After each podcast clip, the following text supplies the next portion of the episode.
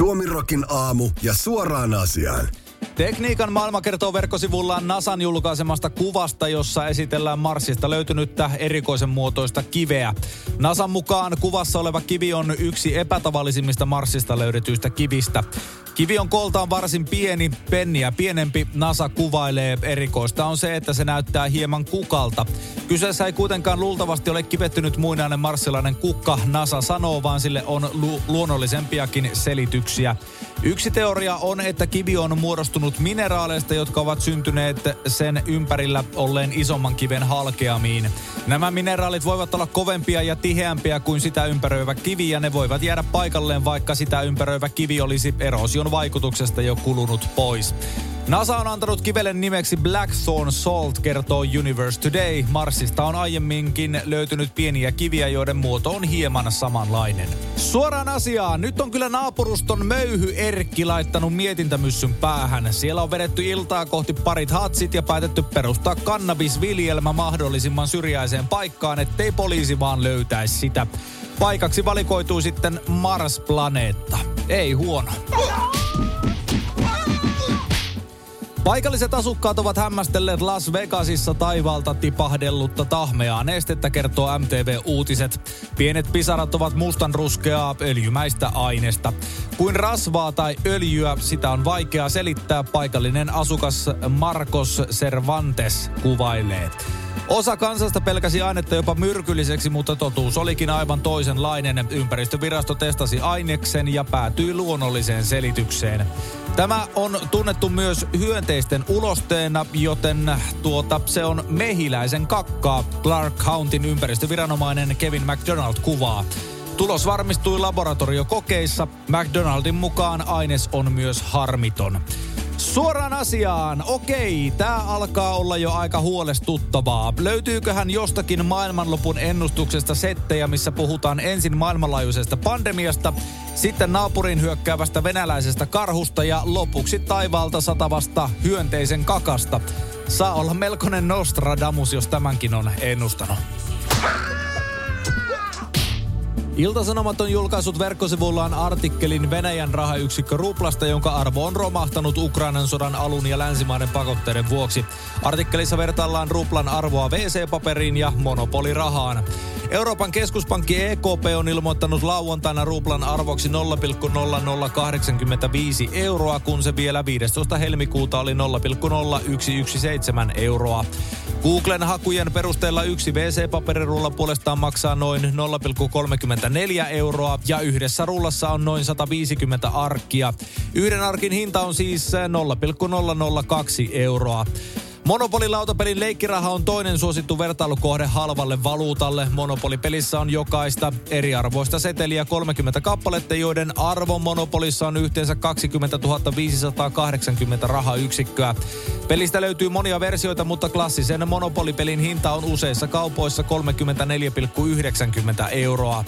Tästä laskettuna jokaisen monopolirahayksikön arvo euroissa on 0,0017 eli ruplaa vähemmän myös.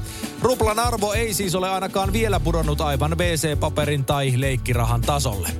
Suoraan asiaan. Suomerokin aamu onnittelee niitä, joilla oli koronapandemian alkuaskelilla pelisilmää hamstrata kaupoista kymmeniä vessapaperirulla paketteja. Kohta nimittäin kelpaa istua siellä vessapaperista valmistetulla valtaistuimella ja käyttää takamusten pyyhkimiseen tukuttain ruplaseteleitä. Suezin kanavan tukkineen Evergiven aluksen omistaman taivanilaisen Evergreen Marine-yhtiön toinen konttialus on ajautunut karille lähellä Yhdysvaltojen Baltimoren satamaa, kertoo Iltalehti. 334-metrinen Ever Forward-alus ajoi karille Chesapeake Bayssä hetkisen jälkeen, kun se oli lähtenyt Baltimoren satamasta sunnuntai-iltana. Marylandin satamahallinnon johtaja William Doyle sanoi, ettei Karille ajosta ole seurannut loukkaantumisia tai vuotoja. Lähes tasan vuosi sitten saman yhtiön Evergiven konttialus kiilautui Suezin kanavaan ja tukki vesiväylän kuuden päivän ajaksi. Kanavan tukkeutuminen häiritsi maailmanlaajuista kaupankäyntiä kuukausien ajan. Suezin kanava on yksi maailman merkittävimpiä väyliä ja sen kautta kulkee noin 10 prosenttia maailman merikaupasta. Suoraan asiaan. Suomirokin aamun saamien tietojen mukaan Everforward-rahti-alus on sattumoisin täynnä Yhdysvaltoihin matkalla ollutta vessapaperia, joten te pirulaiset, jotka sitä paperia hamstrasitte, tuplaatte kohta sen sijoituksenne.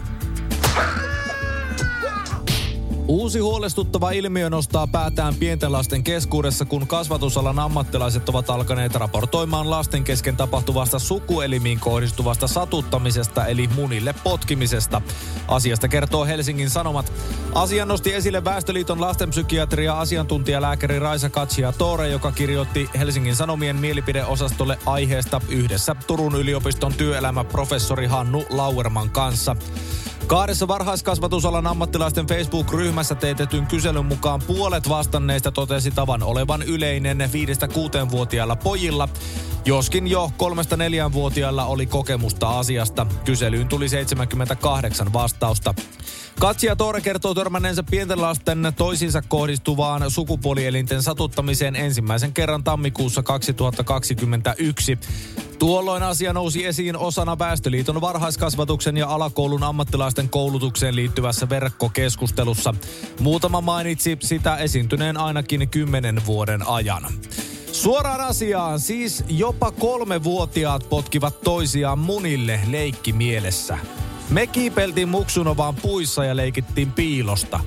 Niinhän sitä sanotaan, että nuorissa on tulevaisuus. Tai tässä tapauksessa varmaan ei tulevaisuutta, näin ainakaan lisääntymismielessä. Mutta ehkä tämä on nyt sitten se evoluution seuraava steppi. Kun käy näin. Älä tingi turvallisuudesta. Ole kingi. Valitse Pilkington. Lasin vaihdot ja korjaukset helposti yhdestä osoitteesta tuulilasirikki.fi. Laatua on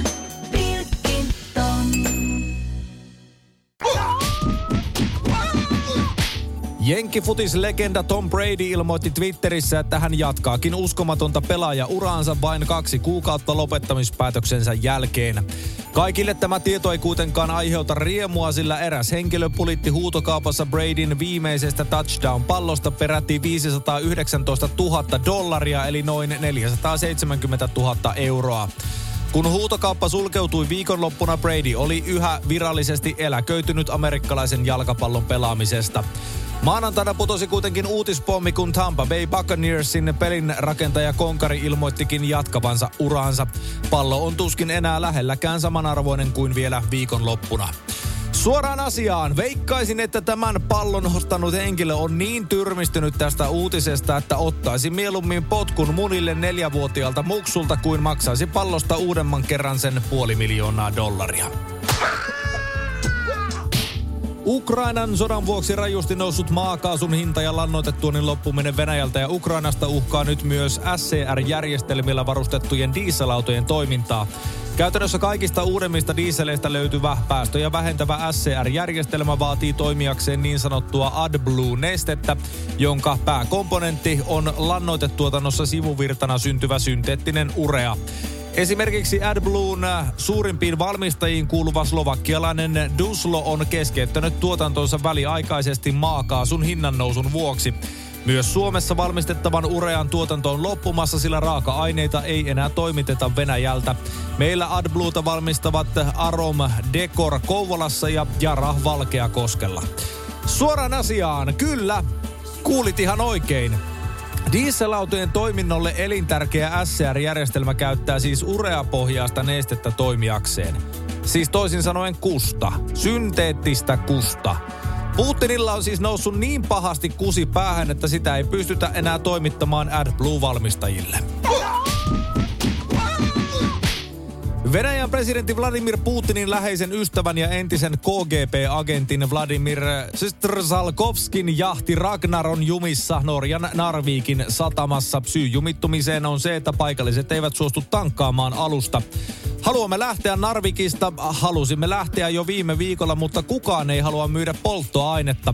Eli olemme jumissa täällä, sanoo jahdin brittiläinen kapteeni Rob Lancaster Norjan yleisradio NRKlle. Kapteeni Lancaster pitää öljyyhtiöiden käytöstä syrjintänä. Hänen mukaansa paikalliset öljyyhtiöt myyvät yhä polttoainetta venäläisille kalastusaluksille. NRK mukaan oligarkin luksusjahti on herättänyt paikallisissa voimakkaan reaktion Venäjän hyökättyä Ukrainaan, mutta sen omistaja ei ole tällä hetkellä pakotelistalla. Pakotteita tai ei, jahti ei liiku mihinkään. Norjalaiset öljyyhtiöt kertovat NRKlle, ettei heillä ole haluja myydä polttoainettaan oligarkin jahdille. Miksi meidän pitäisi auttaa heitä? He voivat soutaa kotiin, sanoo Holmlundin öljyyhtiön toimitusjohtaja Sven Holmlund. Suoraan asiaan. Tuottaa tässä jutussa ei ole nyt sitten sitä punchlinea ollenkaan. Ei sitä oikeastaan tarvita lainkaan, sillä norjalaiset tarjoilivat sen jo. Kihitos Norja. Valtion talouden tarkastusviraston pääjohtajan virasta irtisanottu Tytti Yliviikari irtisanottiin virastosta jo toisen kerran. VTV ilmoitti irtisanoneensa Yliviikarin ylijohtajan virkasuhteen. Viraston mukaan Yliviikari on rikkonut virkamieslaissa säädettyjä virkavelvollisuuksiaan ja hänen irtisanomiseensa on erittäin painava syy. Yliviikari oli virkavapaalla ylijohtajan tehtävästä hoitaessaan määräaikaista pääjohtajan virkaa ja hän ilmoitti halukkuudestaan palata aiempaan virkaansa. Eduskunta irtisanoi Yliviikarin pääjohtajan tehtävästä vuonna 2021. Virkarikosoikeuden käynnissä käräjäoikeus ei kuitenkaan tuominnut ylijohtajan virkaa menetettäväksi. Yliviikarin mukaan hänen irtisanomiselleen ei ole juridisia perusteita, sekä hän että syyttäjä ovat ilmaisseet tyytymättömyytensä tuomioon. Yliviikari tuomittiin tammikuun lopussa 80 päiväsakon sakkorangaistukseen virka-aseman väärinkäyttämisestä, virkavelvollisuuden rikkomisesta sekä kavalluksesta. Tuomio ei ole vielä lainvoimainen. Suoraan asiaan. Yliviikari on tiettävästi ainoa ihminen historiassa, joka on saanut kahdesti potkut samasta virastosta, mutta eri virasta. Suomerokin aamusaamien tietojen mukaan Yliviikari aikookin vaihtaa ensi tilassa nimensä Yliviikarista Ylipotkuriksi. Kentälle rynnännyt katsoja varasti huomion torstaina kesken Evertonin ja Newcastlein välisen Englannin valioliikan jalkapalloottelun. Katsoja kävi kiinnittämässä itsensä nippusiteellä kaulan kohdalta kiinni tolppaan. Hänen paidassaan luki Just Stop Oil eli pysäyttäkää öljy. Kyse on kampanjasta, jolla protestoidaan Britannian öljyteollisuutta vastaan ja halutaan saada hallitus satsaamaan fossiilisiin polttoaineisiin. 0-0 tilanteessa ollut ottelu seisoi toisella puoliajalla tapauksen myötä kymmenisen minuuttia ennen kuin järjestyksen valvojat saivat katsojan irrotettua tolpasta. Hänet kannettiin lopulta pois kentältä.